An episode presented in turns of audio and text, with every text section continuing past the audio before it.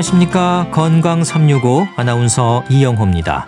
부종은 몸이 붓는 증상입니다. 의학적으로는 조직 내의 림프액이나 조직에 삼출물 등의 액체가 고이면서 과잉 존재하는 상태로 설명됩니다.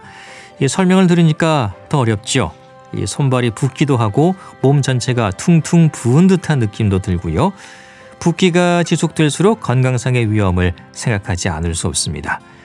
콩팥에 문제가 있나 붓기가 심할 때 얼른 떠올리는 부분이 콩팥병인데요. 그래서일까요? 부종의 원인, 특히 증상에 따라서도 문제가 되는 부분을 짐작할 수 있는지도 궁금합니다. 부종의 위험, 오늘은 한의학으로 살펴보겠습니다. 건강 365 이두헌의 커피를 부르는 오후 4시 들으면서 시작하겠습니다. KBS 라디오 건강 365 함께하고 계십니다. 몸이 잘 붓는 분들이 있죠. 어, 붓기가 살이 된다는 말을 할 정도로 지속적인 붓기가 고민인 분들이 많은데요. 손, 발, 얼굴 특정 부위가 붓기도 하지만 몸 전체가 부은 듯한 느낌도 있어서 걱정을 더합니다. 이 부종은 왜 생기는 걸까요? 경희대 한방병원 여성의학센터장 황덕상 교수와 함께하겠습니다. 교수님 안녕하십니까? 네, 안녕하세요. 네. 이 부종이 몸이 붓는다 그런 의미인 거죠? 네, 부종은 이제 말 그대로 이제 몸이 부어 있는 상태를 말하는 거죠. 예. 뭐 결국 우리 몸에서 조직 내 림프액이나 또는 조직의 삼칠물 등의 액체가 있거든요. 결국 그런 것이 고여서 과잉돼 있는 상태. 어, 어떻게 보면 우리 몸은 혈액뿐만 아니라 여러 가지 세포뿐만 아니라 그 사이사이를 채우고 있는 여러 액체가 우리 몸을 채우고 있는 것이고요. 예. 그 액체들이 바로 적절한 자기 위치에 있을 때 우리 몸의 균형을 이루고 건강한 몸인데 어떤 여러 가지 원인에 의해서 이게 그 자기의 위치에 있지 않고 새어나오면 이제 부종이 돼서 결국은 부종은 우리 몸의 수분이 제자리에서 벗어나 있는 상태를 얘기하게 됩니다. 네. 몸 속에 있는 체액들이 어, 고인다 지나치게 그런 의미인데 그러면은 뭔가 좀 막혀 있는 요인들이 있다 이렇게 볼 수도 있는 거 아닐까요? 그렇죠. 기본적으로 우리가 수분이 우리 몸에서 조직에 머물러 있는 것은 물론 이제 어떤 막으로 이루어져서 있을 수도 있지만 그런 것은 항상 왔다 갔다 잘 이게 부종이 있어서 뭔가 있으면은 또 우리 몸에서 돌려서 다른 데로 수분을 뺄 수도 있는 거고 그래서 균형을 맞추는 것이 좋은데 예. 그런 것이 이제 깨지지 못하고 그 지켜지지 못하고 깨져서 한쪽에 고이면 일시적인 부기종이 생길 수 있습니다. 그래서 우리가 뭐 예를 들면 우리가 갑자기 뭐 힘든 이사를 하거나 뭐 짐을 나르고 하루 종일 뭐 서서 무리한 일을 하고 나면 다음 날 이제 자고 일어나면 오히려 뭐 퉁퉁 부어 있지만 오히려 휴식을 잘 취하고 이제 또 회복을 하면은 또 자연스럽게 또 부종이 빠지게 되고 이런 여러 가지들이 나타나는데요. 결국 어떤 질환이 있어서도 이런 막혀서 부종이 생길 수도 있고 아니면 이제 그런 원인이 없이도 오히려 생기는 부종들 이런 경우는 뭐 원인 불명 특발성 부종이나 이런 것들이 있어서 이런 여러 가지 그런 원인에 의해서도 생길 수 있습니다. 네. 이런 부종을 느낄 정도 면은 이미 그 이전부터 우리 몸 내부에서 좀 원래 문제가 있었던 게 아닌가 이런 의심을 해볼 수 있지 않을까요?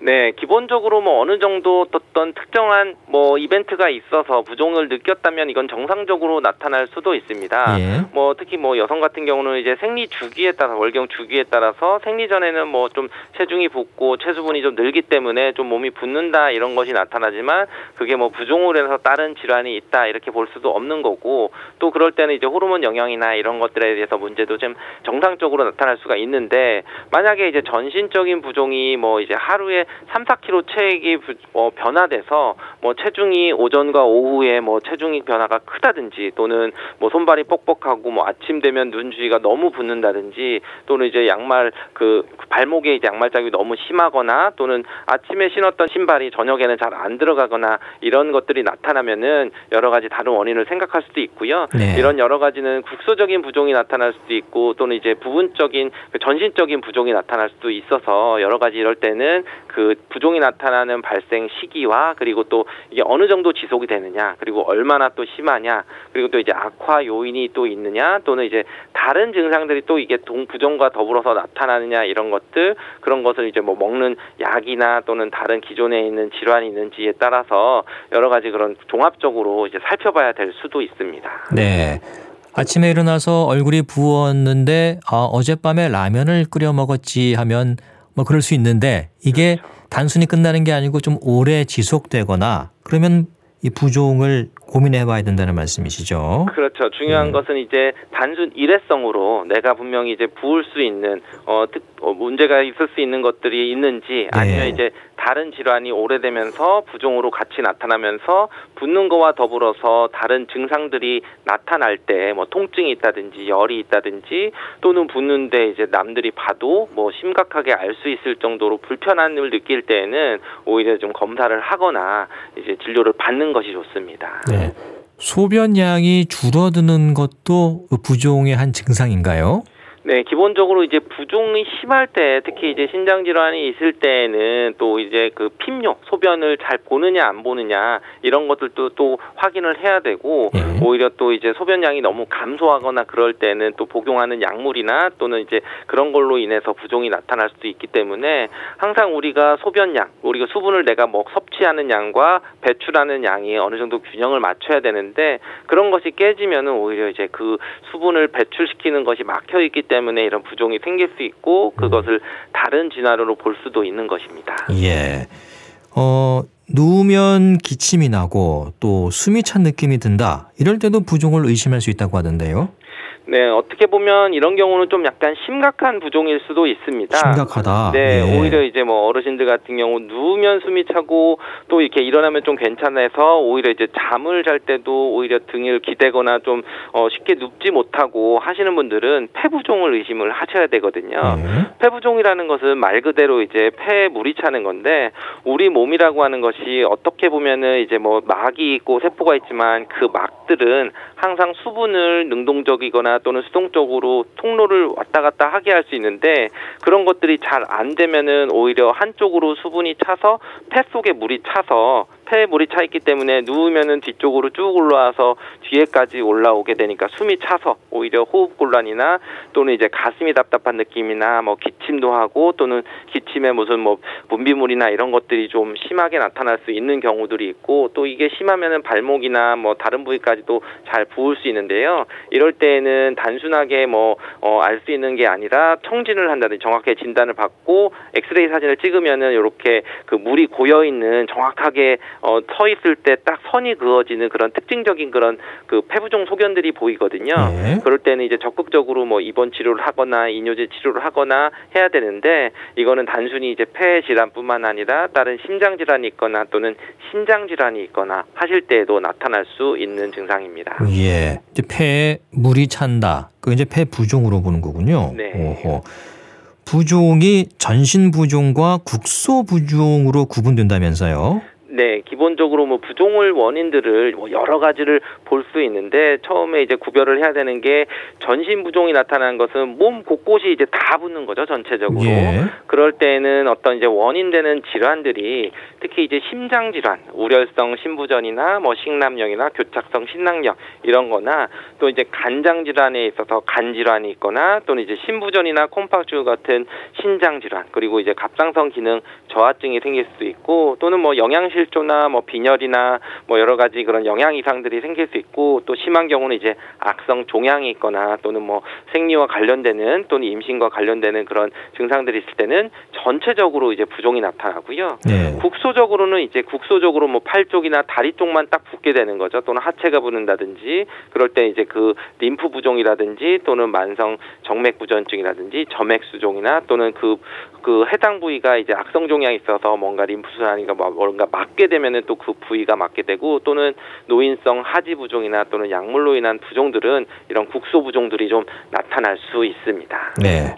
원인에 따라서 특정 부위에 나타날 수도 있고 전신으로도 생길 수가 있는 거고요. 네. 예. 또 이런 부종들에 있어서의 어떤 대부분 심장 질환이 있으면은 또 아침에 일어나서 눈이 좀 잘 붓고 또는 하지 부종이 좀 심해지는 경우들도 있고요. 또 이제 심장 쪽에 문제가 있으면은 또 이제 서 있을 때나 이럴 때 하지 부종, 발목 쪽으로 좀 더 많이 나타날 수도 있고 간장으로 나타나면 이제 복수 형태로 좀 나타나거나 또는 이제 뭐 부종의 내분 비준의 갑상선 기능 저하나 피질이나 이런 것들로 좀 여러 가지 나타날 수 있습니다. 네.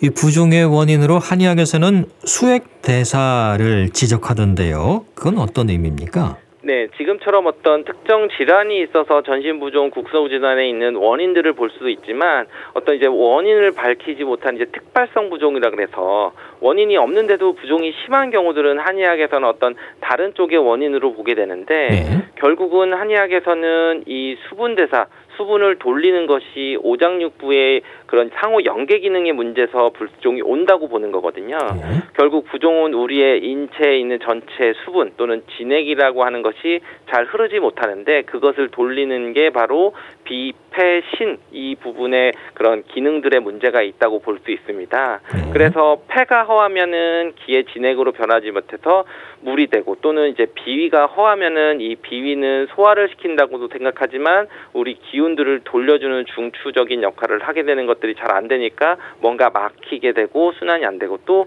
신이라고 하는 것은 저장을 하고 소변을 배출하는 그런 기능들에서 수분을 저장하는 탱크인데 그런 것이 잘 하지 못하기 때문에 오히려 좀 문제가 오기 때문에 바로 어떤 수액대사의 그런 오장육부와의 연관성과 같은 원인으로 봐서 그런 나중에 치료를 할 때 그 해당 부위에 처방을 쓰거나 치료하는 것을 목표로 하고 있습니다. 네, 폐장, 신장, 비장의 문제. 네. 그럼 이 원인들을 중심으로 치료 방향도 결정되겠는데요.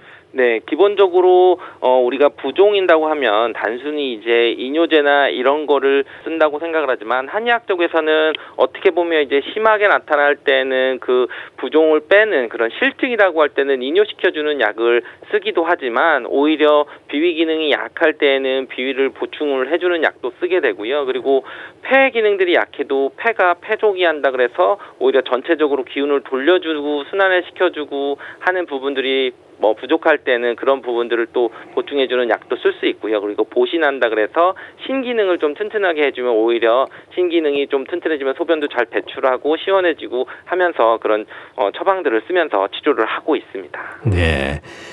어, 그 부종 치료는 부종 자체보다 그 원인을 다스리는 치료가 우선이겠는데요. 네, 기본적으로 부종이 오게 되는 특정 질환이 있으면 그 특정 질환을 치료를 해주는 게 부종 치료보다 우선하는 경우들이 있습니다. 네. 부종 치료라고 하면 단순히 이뇨제만 쓰면 되는 게 아니라 만약에 당뇨가 있거나 심장 질환이 있거나 신장 질환이 있으면은 이뇨제를 씀으로 인해서 오히려 그 질환들의 병이 더 심해지지 않거나 또는 해당을 악화시키지 않는 쪽으로 선택을 해야 되는 것이고요.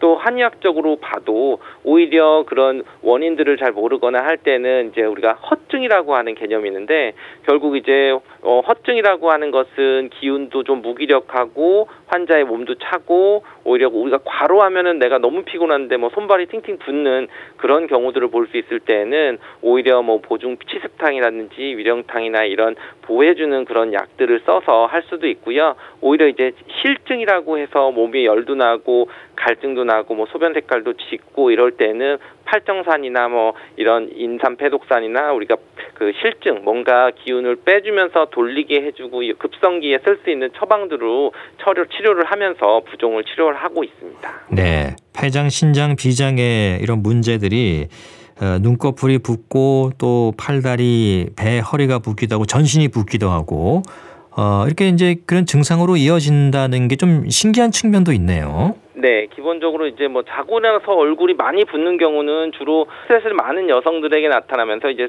특발성 부종인 경우들이 많이 있습니다. 예. 그래서 평상시에 이제 싱겁게 먹거나 틈틈이 이제 쉬면서 또 다리를 좀 전체적으로 높이거나 이런 것도 어, 좋고요. 그리고 또 이제 부종으로 해서 부은 부위가 잘 들어가지 않는 경우들이 있거든요. 그럴 때는 이제 땡땡하게 이제 심한 경우는 뭐 갑상선 기능 저하증이 다리 쪽으로 나타난다든지 그래서 나타날 수도 있고 또 오히려 이제 부종으로 해서 너무 어, 부분들이 쑥 이제 잘 들어가고 그럴 때는 오히려 다른 신장이나 간장이 이나 이런 여러 가지 질환들을 좀 생각할 수도 있습니다.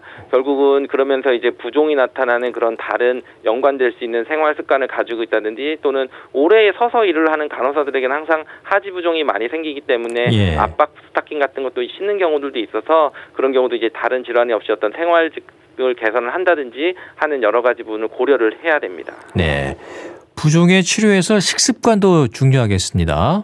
네, 기본적으로 이제 가장 이제 원 어, 식습관에서 중요한 것은 우리가 어, 소금 섭취를 제한하는 것이 가장 소금. 중요하죠. 예. 결국 이제 우리나라에서 뭐 국민 건강 어, 영양 조사 결과를 보면은 하루 평균 소금 섭취량이 뭐 12g이라고 하는데 보통 이제 세계 보건기구 WHO 권고 기준으로 따지면은 그거에 비해서 한 두 배 이상 높은 걸로 이제 나타난다고 하거든요. 네. 그래서 이제 짜게 짜지 않게 먹는 것이 굉장히 이제 식습관에서 중요한데 그래서 지금 먹는 것에 한반 정도는 내가 줄여야 되는데 이제 환자분들 보면은 다들 이제 본인은 짜게 먹지 않는다고 잘못 인식하고 있는 경우들이 있습니다. 근데 그 원인이 해당되는 것이 이제 국이나 찌개류입니다. 네. 결국 이제 어 우리가 짜다고 해서 물을 부어서 먹는데 결국은 그 국을 다 먹으면은 내 소금 섭취량은 똑같죠. 그대로 똑같은 거죠. 그렇죠. 그리고 또 어떻게 보면 우리 그 장아찌나 젓갈류라든지 또는 이제 자반, 염장 식품류들이 또 들어가면은 또 밥하고 같이 먹으면은 어 이게 싱겁다고 느끼지만 또 섭취하는 소금량은 또 많은 것이고요. 네. 결국 이런 것처럼 우리가 평소에 그런 소금 섭취량을 조금 이제 물을 타서 싱겁게 먹는 것이 중요한 게 아니라 소금 자체의 양을 좀 생각을 해서 그걸 줄일 수 있는 노력을 하는 것이 중요한 그런 식습관에서 중요한 부분이라고 할 수 있습니다. 네, 수분 충분히 섭취하시고 짜게 먹는 걸 어, 피하셔야 한다는 거군요. 예.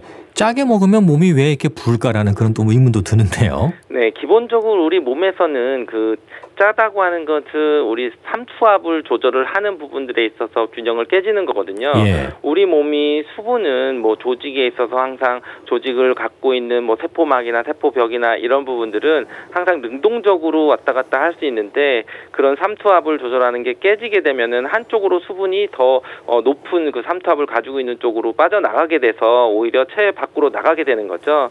우리가 뭐 장기로 보면은 아무래도 바깥보다는 안쪽이 조금 더 염분이 높아서 수분 항상 머금고 있어야 되는데 그런 것이 깨지게 되면 오히려 수분이 그 내가 있어야 되는 조직 밖으로 나가게 되다 보니까 오히려 문제가 되고 또 우리가 뭐 신장 기능이 문제가 되는 게 항상 이제 여러 가지 문제에서 그 나트륨이라고 하는 것이 작용하는 게 심장에도 문제가 있고 신장에도 어 문제가 생기는 그런 병의 원인이 될 수 있기 때문에 우리 항상 소금을 좀 줄여서 먹는 것이 중요하고요. 네. 그리고 또 어, 또 이제 우리가 또 먹었을 때 그 부분을 또 잘 소화하고 처리하는 것을 시간적인 것도 필요하기 때문에 저녁 늦게 어, 뭐 음식을 먹는 것도 좀 피하는 것이 좋습니다. 네. 특히 뭐 우리가 야식을 먹거나 할 때에는 좀 더 뭐 자극적이고 아무래도 뭐 배달 음식에는 조금 더 간이 셀 수가 있기 때문에 잠자리 들기 전에 4시간 정도 전에는 좀 이제 음식을 먹지 않는 것이 어, 좋은 방법일 수 있습니다. 네.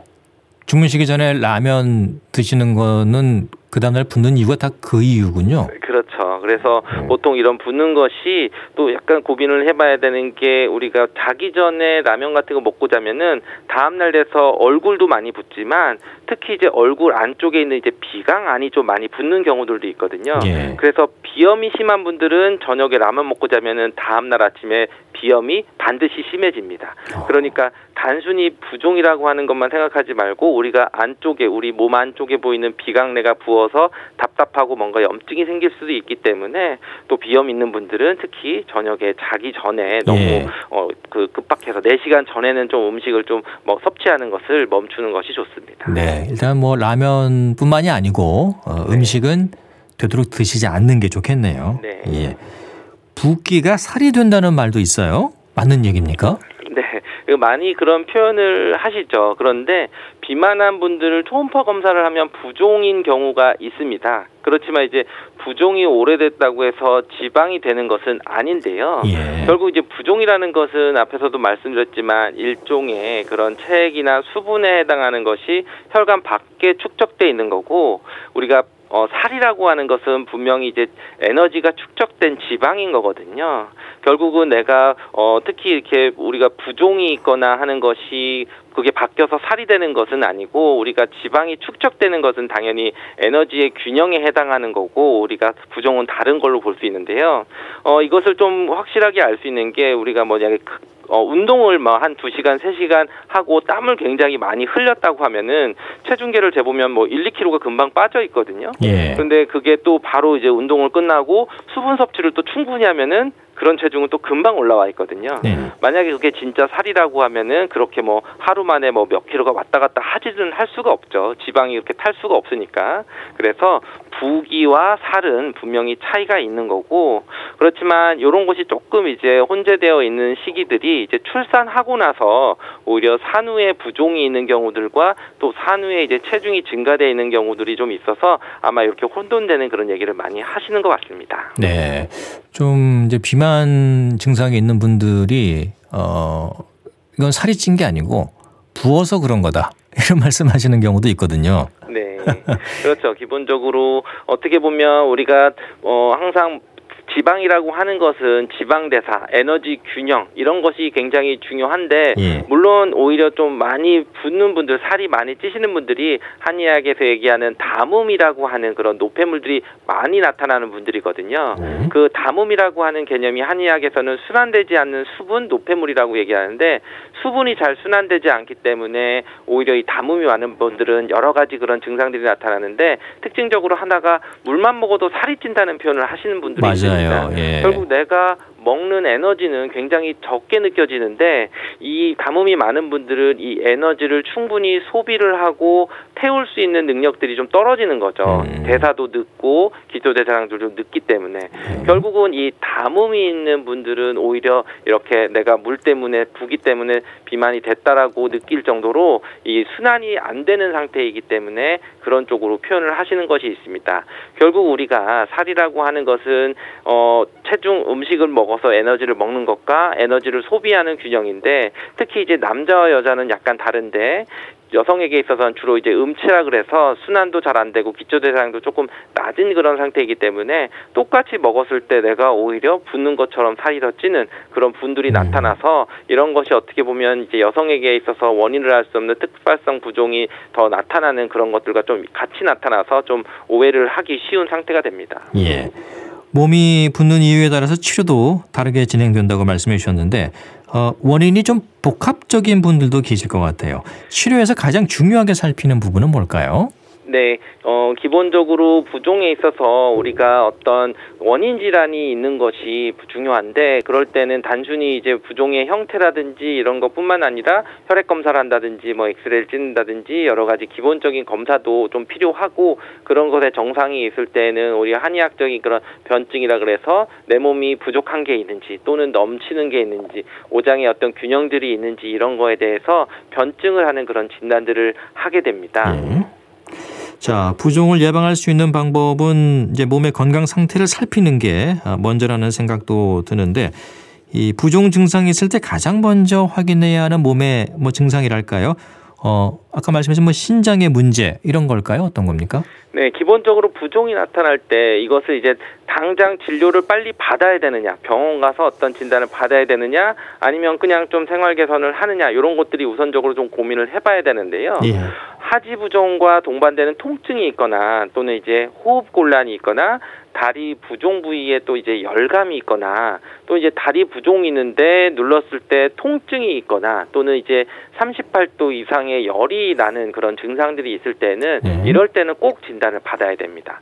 그래서 어 그러면서 기본적으로 또 나타나는 게 반지가 꺾인다든지 뭐 구두가 꺾인다든지 누우면 기침이 나온다든지 또는 오전 오후 체중 차이가 뭐 1.4kg 이상이 된다든지 또는 소변량이 갑자기 급격하게 줄어든다든지 할 때에도 마찬가지로 또 진료 를 받아야 되는데요. 그 진료를 받으시면서 이게 다리가 한쪽인지 양쪽인지 또는 여러 가지 증상에 따라서 뭐 신장 문제인지 심장 문제인지 또는 간장 문제인지 또는 약물성인지 또는 이제 특발성인지 이런 여러 가지 그 분류를 진단을 받을 수 있게 됩니다. 네. 단순히 이제 부은 게 아니라 그 이상의 어떤 증상이 나타나면 반드시 진단을 받아 보시는 게 좋겠네요. 네. 예.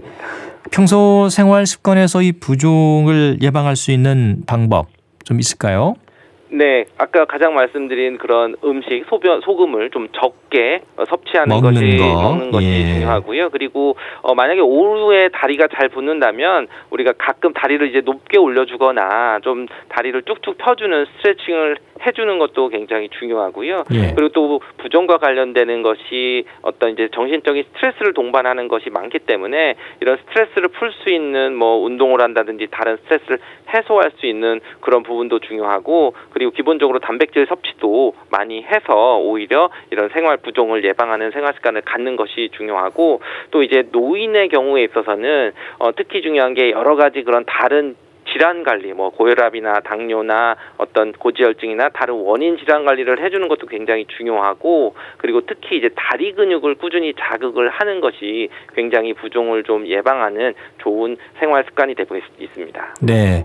뭐 앞서서 부종이 몸에 체액이 잘 돌지 않고 고여 있어서 그렇다는 말씀해 주셨는데 그럼 좀 순환을 잘 시켜줄 수 있는 그런 운동이 좋겠네요. 네, 기본적으로 우리가 어, 부종이라는 거는 수분이 중력에 의해서 밑으로 자꾸 내려가는 그런 거기 때문에 네. 다리 쪽으로 돼서 우리 다리 쪽에 있는 근육들, 혈관들도 모두 다 힘을 갖는 것이 되게 중요하기 때문에 우리가 특히 하체 쪽으로 굉장히 좀 자극을 주거나 운동을 꾸준히 하는 것이 음, 중요할 수 있습니다. 하체 운동을 네. 예. 부종에 좀 도움을 줄 수 있는 지압법은 있을까요? 네, 하체 운동뿐만 아니라 특히 이제 부종에 도움이 되는 것은 이제 발 쪽에 있는 혈자리들이 조금 도움이 되는데요. 어, 첫 번째 이제 용천이라고 하는 자리가 있는데 용천이라고 하는 이름처럼 이게 솟아오르는 샘이라는 뜻으로 발바닥 정 중앙에 있습니다. 예. 그래서 발바닥을 이제 꾹꾹 눌러줬을 때 오히려 자율신경계도 이완도 되고 우리가 심장과 가장 멀리 있는 자리들을 꾹꾹 눌러줘서 피를 잘 돌아가게 해줄 수 있는 자리도 되고 약간 심리적인 안정도 될 수도 있고요. 그리고 이제 다리에 있는 부류혈이라고 하는 데가 있는데 네. 이게 이제 종아리 안쪽에 있는 자리로 안쪽 복삭뼈에서 아킬레스건 위쪽 따라서 이제 한 5, 6cm 정도 올라가 있는 자리인데 우리 종아리 뒤쪽이라고 생각하시면 됩니다. 네. 그런 부분들도 이렇게 꾹꾹 눌러주면은 이 부분이 이제 부류라고 하는 자리들이 땀을 조절하고 오히려 어, 혈액 순환을 좀 도와주는 그런 자리일 수 있어서 수분 조절하는 기능이 있다고 보는 거기 때문에 네. 어떻게 보면 혈자리들을 정확히 모를 때는 발바닥 중앙과 종아리 뒤쪽에 다리를 좀 이렇게 다리를 음흠. 올리고 꾹꾹꾹 지그시 눌러주는 눌러주면. 것을 자주 해주는 것이 전신적인 부종하는데 좀 도움이 될 수 있습니다. 네. 자, 오늘 도움 말씀 잘 들었습니다. 고맙습니다. 감사합니다. 네. 경희대 한방병원 여성센터장 황덕상 교수였습니다.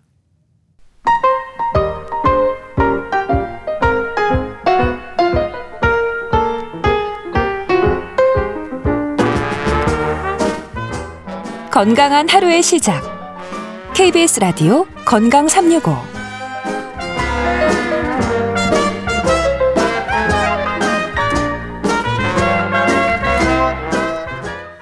KBS 라디오 건강 365 함께하고 계십니다.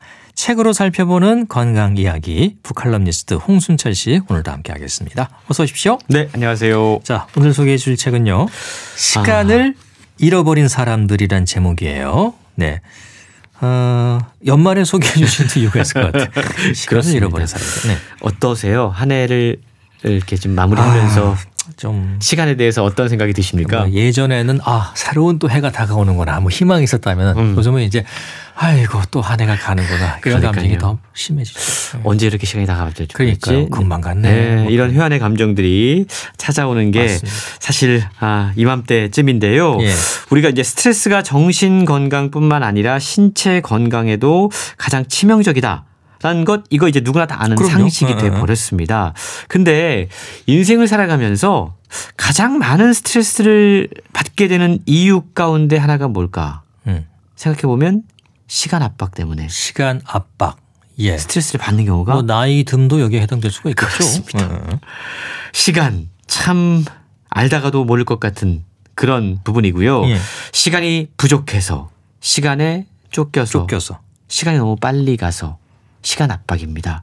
현대인들은 누구나 시간에 매여 살고 있고 그것 때문에 헐떡거리고 숨 음. 막히는 음. 경험들을 하게 되는데요. 저희 이제 방송하는 사람들이 가장 심하죠. 그렇죠. 거의 뭐 예, 시간에 갇혀 살죠 저희들은. 예. 예. 그리고 저 시계 때문에 어떤 분들은 막 가슴이 답답해지고 예, 예 마감 맞추느라고 저 여기 스튜디오에도 시계가 두 개가 있어요. 이거 계속 보면서 해야 돼요. 예. 예. 그참 오늘 책에 많은 공감을 하실 것 같은데요. 그렇습니다. 이 독일의 청소년 문학 작가 미하엘 엔데가 모모라고 하는 책을 쓴 아, 적이 있습니다. 예, 그렇죠. 예. 많은 분들에게 참 감동적으로 읽힌 맞습니다. 책이었는데 네. 이 책에 보면 회색 양복을 입은 시간 도둑이 등장을 네, 하죠. 네, 그런데 실제로 우리 주변에도 보면 회색 양복을 입은 시간 도둑 같은 존재들이 너무나 많이 있는 많다. 것 같습니다. 예. 눈에 보이는 도둑도 있고요. 눈에 보이지 않는 도둑도 있습니다. 그리고 가만 생각해 보면 우리 스스로 멍하니 있다가 시간 도둑에게 시간을 내어주는 경우도 있습니다. 네. 시간 왜 우리는 계속해서 시간에 쫓기고 시간 압박을 받고 시간 때문에 스트레스를 받는 걸까? 이러한 상황은 점점 더 심각해지고 있다라는 거죠. 현대인들은 모두 시간 도둑들에게 시간을 빼앗기고 늘 시간이 부족하다면서 정신없이 바쁘게 살고 있습니다. 잠을 충분히 잘 시간도 부족하고요. 네. 가족들과 여유롭게 식사할 수 있는 시간도 부족하고요. 여행할 시간도 없고 책을 읽을 시간도 없고 모두 빼앗겨 버렸습니다. 과연 우리의 시간을 빼앗는 시간 도둑은 누구인가? 네. 그리고 왜 우리는 시간 도둑들에게 속수무책으로 시간을 빼앗기고 있는가? 음. 연말 즈음에서 이런 질문을 한번 던져보는 것도 우리의 정신 건강에 도움이 될 것 같습니다. 네. 시간 도둑이 누구일까라고 생각해 보니 떠오르는 게 저는 하나가 있긴 있어요. 있는데 잠시 후에 좀 살펴보고요. 시간이라는 게 참 부자든 뭐 누구든 다 공평하게 주어지는데 그렇죠. 꼭 나만 꼭 시간이 없는 것 같아요. 맞습니다. 있는데 없어. 네. 이게 사실 우리가 시간에 대해서 이 책은 상당히 다양한 관점에서 지적을 해보고 있는데요. 음. 개인들이 시간이 부족하다고 느끼는 이유가 있는가 하면 시간 양극화라고 해서 요즘은 부자들과 가난한 사람들이 시간에 대해서 각각 다른 감정과 감정이 있다. 갖게 된다고 아하, 봅니다. 예. 이런 질문 한번 해볼게요. 음. 만약 하루에 한 시간이 더 주어져요. 더 주어진다. 하루가 25시간이 됐습니다. 예. 뭘 하시겠습니까? 그 한 시간을. 한 시간을 건강을 위해서 푹 자겠다. 아주 바람직한 답변인데요. 네. 많은 분들이 이런 질문을 던지면 한 시간 더 일하겠다. 일하겠다. 이런 답변을 내놓는다고 그럽니다. 어, 왜, 아, 일할 시간이 부족해서인가요? 그렇죠. 늘 시간이 부족하고 한 시간 더 일해서 난 조금 돈을 조금 더 돈을 벌겠다. 아. 이런 생각들을 한다라는 거죠. 예. 아, 시간이 부족해서 미뤄뒀던 일을 하겠다라는 건데요. 시간은 금이다. 우리가 이런 말 어, 예, 뭐 자주 듣지 않습니까? 그렇죠. 근데 이 책은 현대 사회에서 시간은 금 이상이 되어 버렸다. 시간의 자본화가 여러 가지 심각한 현상과 병폐를 만들어내고 있다라고 이야기하고 있습니다. 네. 이 책은 독일의 저널리스트인 테레사 뷰커란 분이 책을 썼는데요. 시간을 화두로 우리에게 상당히 기묘한 질문들을 던져주고 있습니다. 아, 과학기술이 발전하면 사실 우리가 하고 있는 여러 가지 일들의 어떤 편의성을, 편리성을 위해서 예. 하는 거죠. 예. 그러면 우리는 더 시간이 여유로워져야 되잖아요. 예. 근데 과연 그럴까요? 그렇지 않죠. 문제가 있다는 거죠. 음. 부유한 사람은 가난한 사람에 비해서 가난한 사람들에게 돌봄을 떠 넘기고 여유를 얻는 한편 가난한 사람들은 왜 계속 시간 빈곤에 빠지게 되는 음. 걸까? 이건 과연 정당한 걸까? 이 질문도 상당히 중요한 질문이 될 수 있습니다. 네. 가족과 함께하는 시간이 턱없이 부족한 현실에서 일과 가정의 양립 우리가 요즘 정말 중요하게 이야기하고 있는데 워라벨 같은 것들 이게 정말 가능할까? 란 질문. 또한 대체 왜 시간은 늘 부족하고 우리는 늘 쫓기게 되는가? 란 질문이요. 이런 질문을 던지다 보면 건강, 노동, 돌봄, 자유, 미래, 정치, 그러니까 우리의 삶과 모든 부분과 다 밀접하게 관련되어 있는 것을 확인할 수 있다고 그럽니다. 음. 저자는 시간이 사실은 양극화, 과로, 저출생, 기후위기, 민주주의의 위기 이런 것까지 영향을 미치고 있다라고까지 이야기를 하고 있습니다. 예. 시간이 우리 사회가 중요하게 생각하는 모든 주제에 상당히 중요한 동인이 된다라는 건데요. 돈은 저축할 수 있어요. 그죠? 네. 근데 시간은 저축할 수가 없습니다. 이런 관점에서 시간과 돈의 가치를 우리는 이제는 다르게 평가해야 된다. 시간이 금이다 보다 사실은 시간은 금보다 더 중요하다라고 음. 이야기하고 있는 겁니다. 네. 홍순철 씨는 하루에 한 시간이 더 주어진다면 뭘 하시겠습니까? 네. 저도 앞서 말씀하신 것처럼 한 시간 더 잠을 자겠다. 아. 라고 답변을 드릴 수 있을 것 같습니다. 그래요? 전 늘 잠이 부족하다는 생각을 하거든요. 그럼 일을 그만큼 더 많이 하신다는 거잖아요. 일을 너무 많이 해서. 참 씁쓸하네요. 제가 답변을 하고도. 저는 네. 건강을 위해서라고 얘기했어요. 네. 아무튼 이런 시간 부족의 문제가 건강뿐만이 아니고 음. 뭐 양극화, 기후 위기, 민주주의의 위기까지 연결이 된다고 하니까 어 너무 좀 담대한 스케일로 가는 것 같고 그렇죠. 예, 좀 의미심장하네요. 근데 책의 설명을 듣다 보면 다 머리가 이렇게 끄덕거리게 되더라고요. 예. 바쁨, 빠름 이것이 가장 중요한 가치가 된 현대 자본주의 사회, 경쟁 자본주의 사회. 사람들은 분주하게 살아갈 수밖에 없습니다. 사람들은 과로에 시달리고 있고요. 또 안타까운 건 여유 시간이 주어져요. 쉬는 시간이 주어져요. 음. 그러면 내가 이걸 어떻게 알차게 보낼까 계획을 세웁니다. 쉬는 음. 시간마저도 계획 세우고 맞아 어디 놀러 갈까 네. 인터넷 막 검색해보고 이것도 강박이라는 음, 음 거죠. 음, 음, 여유 시간인데도 거기에 우리가 강박을 느끼고 있다는 거죠. 맞아요. 자유 시간까지 어떻게 쓸지 계획하고 있습니다. 책은 먼저 우리가 금과 옥조처럼 여기고 있는 몇 가지 시간 개념에 대해서 질문을 던질 필요가 있다라고 이야기합니다. 요즘은 조금 달라지긴 했지만 지난 100년 동안 변함없이 지켜져 왔던 하루 8시간 노동. 이게 언제 어떻게 만들어진 걸까? 산업혁명이 활발했던 200여 년 전만 하더라도 공장 노동자들이 하루에 14시간. 아, 맞아요. 16시간이 네. 됐습니다. 그러니까 잠만 자고 계속 노동을 그렇습니다. 했던 거죠. 네. 그래서 하루 8시간 노동 이 개념은 지금으로부터 100여 년 전에 독일에서 태동하게 됐는데 당시 에른스트 아베라고 하는 기업인이 일과 삶의 균형이 필요하다라고 해서 하루 24시간을 세 가지로 나눈 거예요. 8시간 일을 하고 8시간 수면을 하고 8시간의 인간다움, 문화활동이나 이런 것들을 해야 된다라고 하면서 그때부터 8시간, 하루 8시간 노동이라는 것이 표준이 됐다라는 거죠. 네. 이렇게 3 곱하기 8의 공식은 기본적으로 보면 일하는 시간만큼 자유시간이 필요하다라는 생각에서 비롯된 겁니다. 예. 근데 여기에 문제가 있어요. 어떤 문제 있습니까? 당시에는요. 아이를 돌보거나 뭐 혹은 뭐 어른들을 돌보거나 음. 집안일을 하거나 이걸 일의 범주에 포함시키지 않았습니다. 어. 노동에 이것들이 포함되지 않았다라는 거죠. 예, 예, 예. 그런데 지금 우리가 살고 있는 현대 사회에서 이런 일들은 이제 일로 받아들여지고 있습니다. 음. 그렇다면 시간 설계를 이제는 새롭게 할 수밖에 없다. 다시 해야 된다. 라고 책은 주장하고 있는 겁니다. 그러네요. 뭐 하루 8시간, 9시간 근무하고 예를 들어 퇴근을 한다. 음. 뭐 집에 가면 또 일이 많잖아요. 그렇죠. 집안일도 해야 되고 애 숙제도 봐줘야 되고 맞습니다. 놀아줘야 되고 네. 사실 정작 내가 혼자서 이렇게 좀 뭔가 할 수 있는 시간은 참 몇 시간 안 되는 것 같거든요. 그렇죠. 예. 그래서 이런 돌봄에 대해서도 살펴볼 필요가 있겠네요. 맞습니다. 최근 뭐 우리나라에서도 돌봄에 대한 이야기들 논의가 상당히 활발하게 진행이 되고 있는데요. 돌봄이 가사 활동에서 이제는 일로 인식이 되면서 여러 충돌들이 발생하고 있습니다. 저자는 돌봄이 왜 일로서 정의되어야 되는지, 노동으로 받아들여야 되는지에 대해서 상당히 설득력 있게 설명을 하고 있습니다. 그동안 사실 발생하고 있는 다양한 여러 가지 문제들이 돌봄이 경시되면서 발생한 것들이다라고 지적을 해요. 음. 청소년과 어린이 탈선 문제, 그리고 저출산 문제, 그리고 이것들 때문에 발생하는 여러 가지 정치 사회적인 문제들 원인들을 하나하나 따져보면 결국은 돌봄이 일이 아니었기 때문에 음. 라고 생각할 수 있다는 거죠. 질문 한번 드려볼게요. 예. 회사 일이 바쁠 때 기꺼이 야근을 감수하고 주말 출근도 불사하는 A라는 사람이 있습니다. 예. 그리고 한편에는 어린 자녀의 하원 시간에 맞춰서 매일 오후 5시만 되면 땡 퇴근해야 되는 B라는 사람이 있습니다. 음. 만약에 사장님이세요. 예.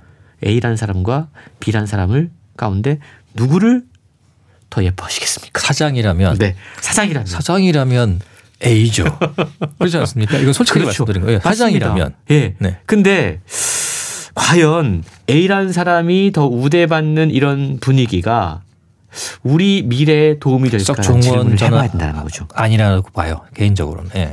실제로 저자 역시도 두 자녀의 엄마로서 일과 돌봄의 양립을 위해 힘쓰고 있는 분인데요. 저자는 성별로 소득에 대해서 돌봄 의무가 자유 시간의 현저한 차이를 불러오고 있다. 이거 지적하고 있습니다. 네. 그리고 이게 일에도 영향을 미친다라고 이야기를 해요.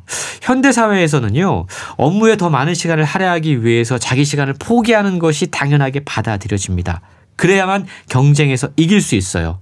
그러면 당연히 돌봄의 시간을 빼앗겨서 일에 많은 시간을 쏟지 못하는 사람들은 낙오될 수밖에 없습니다. 그렇다면 앞서 이야기했던 그 A 낙오되지 않기 위해서 직업 세계에서 정말 열심히 일하고 그렇게 해서 죽도록 일하는 사람들 이런 사람들의 삶은 어떻게 될까? 초과 근무가 일상화될 겁니다. 아무리 일을 해도 항상 현대 사회에서는 일이 끝나지가 않아요. 시간 부족을 넘어서 시간에 쫓기는 감각, 시간 압박을 경험하게 될 겁니다. 음. 과로와 번아웃에 시달리게 되고 결국 건강도 잃게 되고 삶도 파괴되는 결과를 가져올 수밖에 없다라는 거죠. 네. 이게 과연 바람직한 삶인가 질문해야 된다라는 겁니다. 네. 그러니까 산업이 고도화되고 발달하면서 남들과의 경쟁에서 또 살아남기 위해서 일을 또 열심히 할 수밖에 없고 또 상사의 지시에 또 따라야 할 수밖에 없는 그게 그동안의 우리의 이제 문화였잖아요. 그렇죠. 예. 근데 일은 또 열심히 하는데 아, 그 시간은 또 부족하고. 그렇죠. 예. 그 이제 어떻게 보면 악순환이 계속 이어져 오는 건데 계속 일만 하다 보니까 일단 몸이 당연히 힘들어지고 그렇죠. 마음도 결국은 이 힘들어진 거잖아요. 그렇죠. 네. 그러면 이제 앞서 우리가 얘기했던 질문 가운데 B라는 사람. 네. 땡 칼퇴근해서 자녀 돌보고 뭔가 좀 돌봄에 신경을 쓰는 이런 사람들 이런 사람들 뭐를 위해서 요즘 우리나라에서도 이런 얘기 하죠. 돌봄 인력을 확충해서 뭔가 이들에게 더 일할 시간을 부여하면 되지 않겠느냐? 네. 이런 얘기 됩니다. 최근 우리나라에서도 외국인 가사 도우미를 고용하는 방식으로 해결책을 찾고 있는데요. 예. 저자는 이러한 접근 방식에 대해서 심각한 위험이 있다라고 이야기합니다. 음, 왜죠? 이걸 돌봄의 외주화 라고 이야기해요. 예. 그러면서 자신의 자유를 위해서 다른 사람의 자유를 침해하는 일이다. 이건 불공정한 분업이다. 결국 저임금, 저숙련 서비스 직종에 지속적으로 머무르는 사람들이 있어야지만 존속될 수 있는 일종의 제국주의적인 삶의 방식이다. 음. 외국인 노동자들을 데리고 와서 그들에게 계속 그런 일을 시킨다?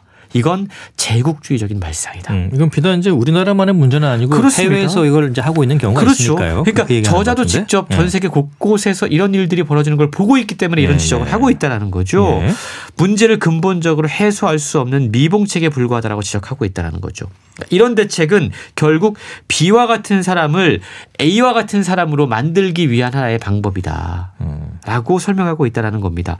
일이냐 돌봄이냐를 선택해야 되는 상황에서 지금 자녀를 낳는 것이 하나의 선택으로 간주되고 있습니다. 아이를 돌보는 행위가 손해로 여겨지고 있습니다. 지금 해외 언론이 한국 소멸이란 단어까지 나올 정도로 예. 초 저출산율 0.6명에 육박한 상황에 대해서 심각한 지적들을 하고 있는데요.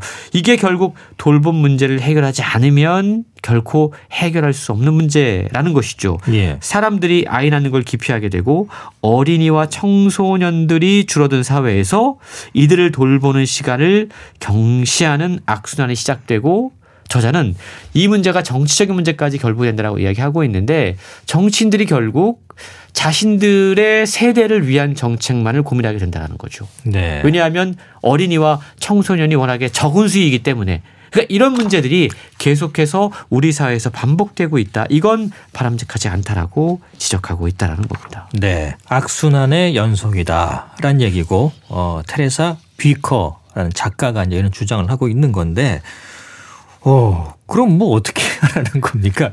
해결책은 어떻게 제시하고 있습니까? 저자가 책에서 해결책을 제시하고 있어요. 네, 네. 약간 유토피아적인 해결책이긴 합니다. 그래요? 어. 근데 저는 이런 논의가 필요하다라고 생각을 해요. 왜냐하면 앞서 우리가 지난 100년 동안 8시간 노동, 8시간 수면, 8시간 여유 시간 이건 돌봄이 빠진 채 설계된 계획이었기 음, 음, 음. 때문에 이제 우리가 돌봄을 일로 인식한다면 다른 방식을 고민해야 된다라는 저자의 지적에 공감할 수밖에 없다라는 거죠. 그래서 저자는 시간과 자유 시간의 균형을 이제 한번 재조정할 필요가 있다라고 이야기합니다. 인간의 모든 활동은 시간이 필요한 일입니다.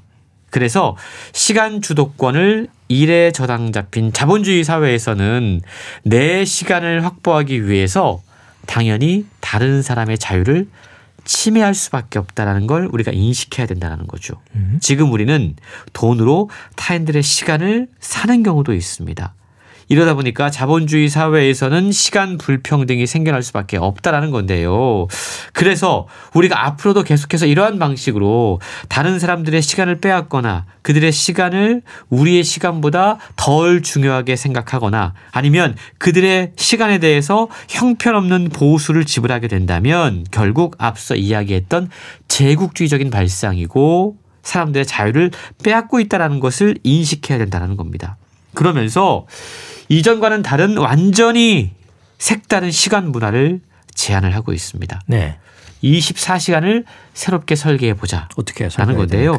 일단 8시간 수면 시간은 양보하지 않습니다. 잠은 자야 되니까. 그렇죠. 음. 그러면 16시간이 남잖아요. 네. 요거를 유급 노동, 돌봄, 문화 활동, 정치 활동 이렇게 각각 4시간씩 4가지 활동에 투여해야 된다.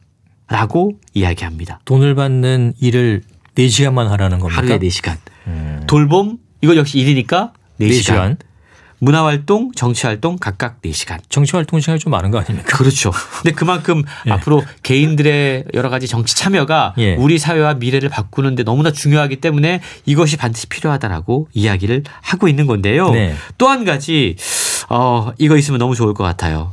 안식년이 필요하다. 안식년. 예, 음. 모든 사람들이 안식년이 필요하다. 라고 설명을 하고 있습니다. 물론 제가 앞서 말씀드린 것처럼 저자의 제안이 유토피아적인 제안처럼 들릴 수도 있습니다. 이상적인 얘기예요. 그렇죠. 예, 예. 현실과는 좀 멀을 수도 있습니다. 동의하지 않는 부분도 분명히 있을 거고요. 그렇죠. 예. 근데 저자는요. 누군가는 이런 급진적인 제안을 해야 된다. 아, 그렇죠. 뭐 또 그런 사람도 또 필요하죠. 그렇죠. 그래야지만 거기에서 에이 그건 아니지 이렇게까지 할수는 건 좀 심각하고 이렇게까지 조용해 볼 수 있지라고 논의가 시작될 수 있다는 예, 겁니다. 예, 예, 예. 그래서 급진적일 수 있지만 이런 제안을 자기가 내놓는다라고 이야기하고 있는데요. 근데 무엇보다 시간 주권을 바로 세우는 것이 중요하다는 이야기합니다. 시간을 누가 뺏어가고 있는가. 네. 그리고 정의롭고 평등한 시간 문화를 확보하기 위해서 우리는 행동해야 된다. 그러지 않으면 우리는 건강도 빼앗기고 행복도 빼앗기게 된다라고 이야기를 하고 있는데요. 책의 여러 가지 주장을 통해서 우리는 지금 누구에게 왜 시간을 빼앗기고 있는지 가만히 한 해를 마감하면서 생각해 보면 좋을 것 같습니다. 네. 저자가 얘기하는 내용들이 좀 이상적이고 현실과 맞지 않는 부분도 있겠습니다만 아, 우리가 시간을 어떻게 보내야 하고 이런 시간 불평등을 좀 어떻게 해결해야 될지 그런 고민을 좀 충분히 함께 할 수 있는 그런 책이 아닌가라는 생각이 들었습니다. 시간을 잃어버린 사람들. 북칼럼니스트 홍순철 씨와 함께 했습니다. 고맙습니다. 고맙습니다. KBS 라디오 건강 365 나미의 미움인지 그리움인지 들으면서 마치겠습니다. 아나운서 이영호였습니다. 고맙습니다.